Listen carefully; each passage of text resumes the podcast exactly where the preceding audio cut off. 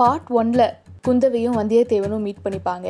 And அதுக்கப்புறமா part த்ரீலேயாச்சும் meet பண்ணுவாங்களா இல்லையா அப்படின்னு அவளாக புக் பிடிச்சிட்டு இருக்கும்போது எப்போவுமே புக் லவர்ஸ்க்கெலாம் ஒரு பழக்கம் இருக்கும். ஒரு புக் வந்து அப்படியே ரொம்ப லென்த்தாக போய்கிட்டே இருந்துச்சு அப்படின்னா கொஞ்சம் அதுலேருந்து பிரேக் எடுக்கணும் அப்படின்னு சொல்லிட்டு வேறு ஏதாச்சும் சில சிறுகதைகளோ இல்லைனா குறுநாவல்களோ படிக்க ஸ்டார்ட் பண்ணுவாங்க. அந்த மாதிரி பொன்னியின் செல்வன் வந்து ரொம்ப நாளாக போயிட்டே இருந்ததுனால சரி ஒரு குட்டி பிரேக் எடுக்கலாமே அப்படின்னு தோணுச்சு. வீட்டை சுற்றி முற்றி பார்க்கும்போது ஒரு புக்கு இருந்துச்சு. ஒரு குட்டியாக அழகாக வெந்நீர் இரவுகள் அப்படின்ற ஒரு புக்கு ஸோ அதை பற்றி தான் இன்றைக்கி நம்ம லாஸ்ட் பேஜில் பார்க்க போகிறோம்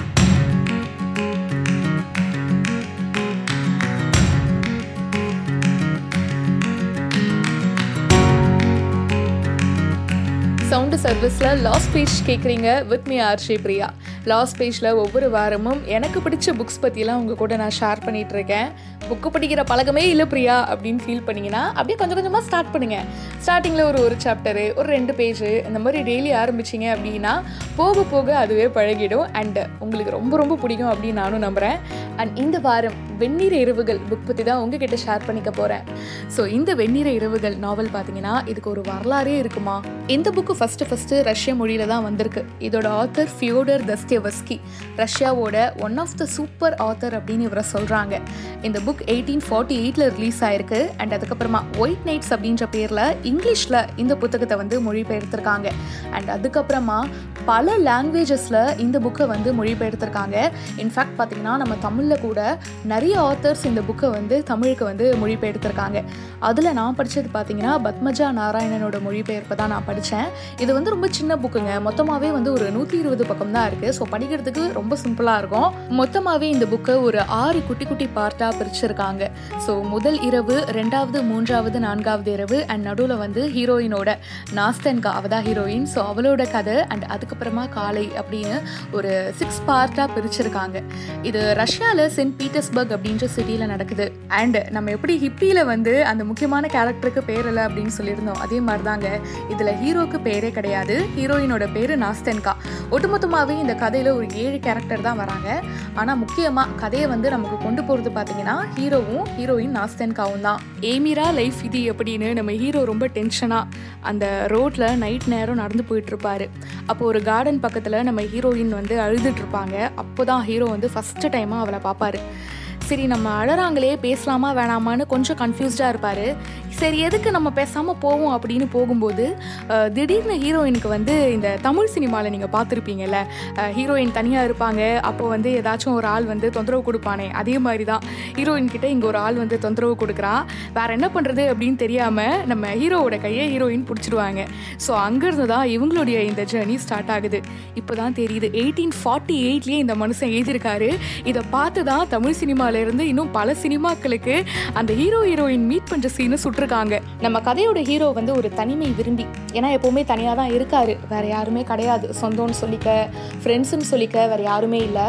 அப்படியே லைஃப் போயிட்டு இருக்கு. பெருசாக நம்ம ஹீரோ பேசுகிறது யார்கிட்ட அப்படின்னா டெய்லி அவர் வீட்டில் இருந்து ஆஃபீஸ்க்கு கிளம்பும் போது அந்த சென்ட் பீட்டர்ஸ்பர்கோட ரோட்டில் நடக்கும்போது அங்கே இருக்கிற ஒரு பழைய மரம் ஒரு ஜன்னல் ஒரு வீடு இதுக்கிட்ட தான் வந்து குட் மார்னிங் சொல்கிறது டெய்லி பேசுகிறது அப்படின்னு நம்ம ஹீரோவோட பேசிக் கான்வர்சேஷனே அந்த பொருட்கள் கிட்ட தான் இருக்கும். இதுலேருந்தே தெரிஞ்சுக்கலாம் நம்ம ஹீரோ வந்து எப்படி ஒரு தனிமையில் இருக்கிறாரு அப்படின்னு சொல்லிட்டு. நம்ம ஹீரோயின் நாஸ்தன்காவும் ரொம்ப அன்பான ஒரு பொண்ணு கொஞ்சம் குறும்புத்தனமாகவும் இருப்பா. அவளுக்கு ஒரு கண்ணு தெரியாத பாட்டி இருப்பாங்க. அவங்களுக்கு சொந்தமாக ஒரு வீடு இருக்கும். வீட்டுக்கு மேலே ஒரு ரூம் காலியாக இருக்கும். அந்த ரூம்க்கு வாடகைக்கு வந்து நம்ம செகண்ட் ஹீரோ குடி வருவார். அவரை பார்த்த உடனே நாஸ்தன்காவுக்கு ரொம்ப பிடிச்சி போயிடும். ஸோ அப்படியே அவங்களுடைய கான்வர்சேஷன் கொஞ்சம் கொஞ்சமாக பில்டப் ஆகும். அண்ட் அப்பப்போ பார்த்து பேசிப்பாங்க. ஒரு வருஷம் அப்படியே போயிட்டுருக்கோம் திடீர்னு ஒரு நாள் அந்த செகண்ட் ஹீரோ என்ன சொல்லுவார்? நான் வேலைக்காக மாஸ்கோ கிளம்புறேன். ஸோ அதனால் நான் வீடை வந்து காலி பண்ணிட்டு போகிறேன் அப்படின்னு சொல்லுவார். ஸோ அப்போ தான் வந்து நாஸ்தன்கா ரொம்ப ஃபீல் பண்ணுவாள் இவ்வளோ நாளாக நம்ம வந்து லவ் பண்ணுறோம் அவர் தான் நம்ம மனசில் இருக்காரு. இது எப்படியாவது சொல்லிடணும் அப்படின்னு சொல்லிட்டு தன்னோட காதலை வந்து சொல்லிடுவா. ரொம்ப க்யூட்டாக இருக்கோங்க. அவள் சொல்கிற ஒரு விதமே. அவர் மாடியில் இருப்பார் இல்லையா? இவர் என்ன பண்ணுவா? அவர் மாஸ்கோக்கு போகிறாரு நானும் போகணும் அப்படின்னு இருக்கிற துணியெலாம் எடுத்து ஒரு மூட்டையாக கட்டிடுவா.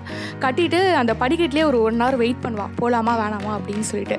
அதுக்கப்புறம் திடீர்னு கதவை திறந்து எதுவும் தட்டாமல் அப்படியே உள்ளே போயிடுவா. உள்ளே போயிட்டு பயங்கரமாக அழுவா. இந்த மாதிரி நான் அவங்கள ரொம்ப லவ் பண்ணுறேன் நான் அவங்களோட வந்துடுறேன் அப்படிலாம் சொல்லுவாள் இந்த செகண்ட் ஹீரோவுக்கும் நம்ம நாஸ்தன்காவை ரொம்ப பிடிக்கும். அவர் என்ன சொல்வாருன்னா இப்போ நான் உன்னை கல்யாணம் பண்ணிக்கிற சுச்சுவேஷனில் இல்லை. என்கிட்ட அவ்வளோவா பணம் கூட இல்லை. நான் இப்போ மாஸ்கோவுக்கு போகிறேன் நான் வேலை பார்த்துட்டு ஒரு ஒரு வருஷத்தில் மறுபடியும் திரும்பி வந்துடுறேன். அப்போவும் இதே மாதிரி நீ என்னை லவ் பண்ண அப்படின்னா தாராளமாக நம்ம கல்யாணம் பண்ணிக்கலாம். சப்போஸ் இந்த ஒரு வருஷத்தில் உனக்கு வேற யாராச்சும் பிடிச்சிருந்தது அப்படின்னா அவங்கள கூட நீ கல்யாணம் பண்ணிக்கோ. எனக்கு ஒரு பிரச்சனையுமே இல்லை. ஆனால் நீ வெயிட் பண்ண அப்படின்னா உன்னை நான் கண்டிப்பாக ஏற்றுப்பேன் அப்படின்னு சொல்லிட்டு நம்ம செகண்ட் ஹீரோ கிளம்பி மாஸ்கோவுக்கு போயிடுறாரு. நம்ம நாஸ்தன்காவும் அவருக்காக வெயிட் பண்ணிக்கிட்டே இருக்கா. ஒரு வருஷம் கம்ப்ளீட் ஆகுது. அண்ட் ஒரு வருஷம் கம்ப்ளீட் ஆகியும் நம்ம அந்த செகண்ட் ஹீரோ வந்து மறுபடியும் வந்து என்னை பார்க்கலையே அப்படின்னு நாஸ்டன்கா ரொம்ப ஃபீல் பண்ணி அழுதுட்ருக்கா. அப்போ தான் நம்ம ஹீரோ ஃபஸ்ட்டு ஃபஸ்ட்டு என்ட்ரி கொடுக்குறாரு. நாஸ்டன்காவை ஃபஸ்ட்டு பார்த்தாரு இல்லையா? அந்த மூமெண்ட்டு ஆமாம் அவள் கூட அழுதுட்டு இருந்தாலே அதே தாங்க ஸோ அங்கேருந்து தான் இந்த கதை ஸ்டார்ட் ஆகுது. ஸோ இந்த ஃப்ளாஷ்பேக்கெல்லாம் ஹீரோ கிட்ட ஒவ்வொரு நாள் இரவும் வந்து நம்ம ஹீரோயின் சொல்லிக்கிட்டே இருக்கா. அவ சொல்ல சொல்ல நம்ம ஹீரோவுக்கும் சும்மா இல்லைங்க. காதல் யாரை தான் விட்டு வச்சது சொல்லுங்க.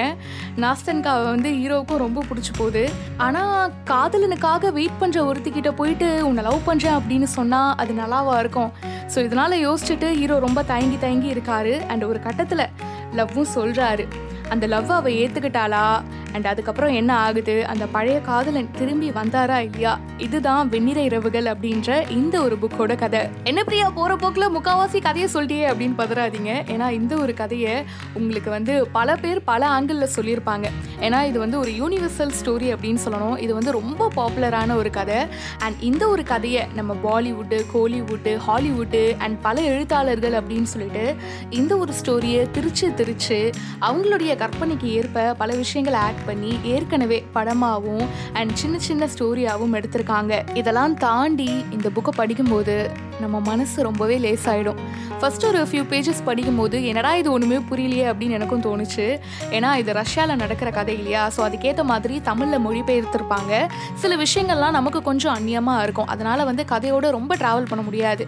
ஆனால் நம்ம ஹீரோவை ஹீரோயின் பார்க்குறாரு இல்லையா? ஸோ இந்த ஒரு சீனில் இருந்து கதைக்குள்ள அப்படியே நம்மளும் ஜம்ப் ஆகிடுவோம் இந்த புக்கு ஃபுல்லாகவே காதல் அப்படின்ற ஒரு விஷயம் எவ்வளோ அழகானதுல அது கிடைக்கல அப்படின்னு சொல்லிட்டு எத்தனை பேர் கஷ்டப்படுறாங்க. அது கிடைச்சா எப்படி கொண்டாடணும்? ஆனால் உண்மையிலேயே நம்மளாம் கொண்டாடுறோமா என்ன? அது இல்லாமல் போகும்போது நமக்கு எவ்வளோ வலிக்குது. இது எல்லாத்தையுமே அந்த புக்கு படிச்சு முடிக்கும் போது நமக்கு தோணும். லவ்ல வெற்றி தோல்வி அப்படின்ற ஒரு விஷயம்லாம் கிடையவே கிடையாது. இந்த புக்கு படிக்கும்போது உங்களை அறியாமலேயே நீங்க சில இடத்துல சிரிப்பீங்க. சில இடத்துல பாத்தீங்கன்னா அவ்வளோ லவ்வோட இருப்பீங்க. சில இடத்துல பல இடத்துல எனக்கு தெரிஞ்சு நீங்க ரொம்ப அழுவீங்க. நடுவில் படிச்சுட்டே இருக்கும்போது என்னால் சத்தியமா முடியல. சரி ஓகே ரொம்ப வலிக்குது அப்படின்னு சொல்லிட்டு புக்கை மூடி வச்சுட்டேன். அண்ட் கொஞ்ச நேரம் கழிச்சு தான் மறுபடியும் ஸ்டார்ட் பண்ணேன்.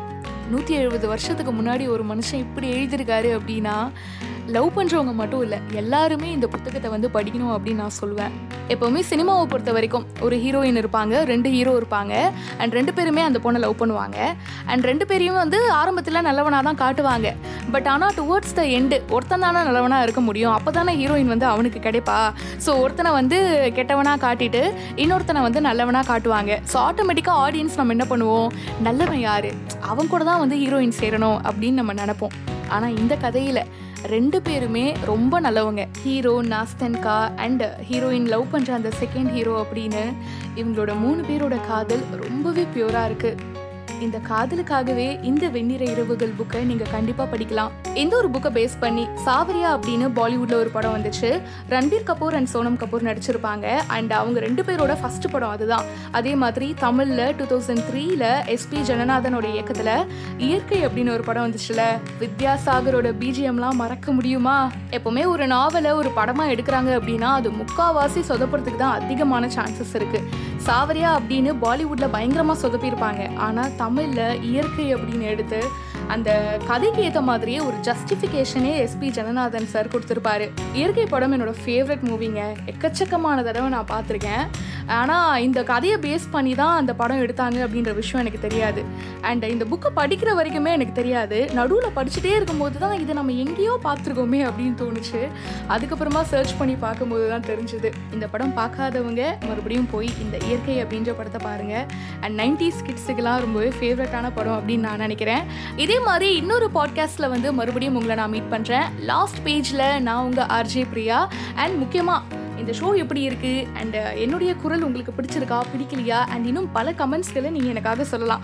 எப்படி சொல்லலாம்னா சவுண்டு சர்வீஸ் அப்படின்னு சொல்லிட்டு நாங்கள் ஃபேஸ்புக்கு இன்ஸ்டான்னு கிடைக்கிற எல்லா கேப்லேயும் ஒரு பேஜ்லாம் ஆரம்பிச்சிருக்கோம். ஸோ நீங்களும் மறக்காமல் அங்கெல்லாம் போயிட்டு பேஜை ஃபாலோ பண்ணுங்கள் அண்ட் எனக்கு பர்சனலாக அங்கேயே போயிட்டு நீங்கள் மெசேஜ் அனுப்பலாம். மறுபடியும் வேறொரு புக்கோட உங்களை நெக்ஸ்ட் வீக் வந்து மீட் பண்ணுறேன் வட்டா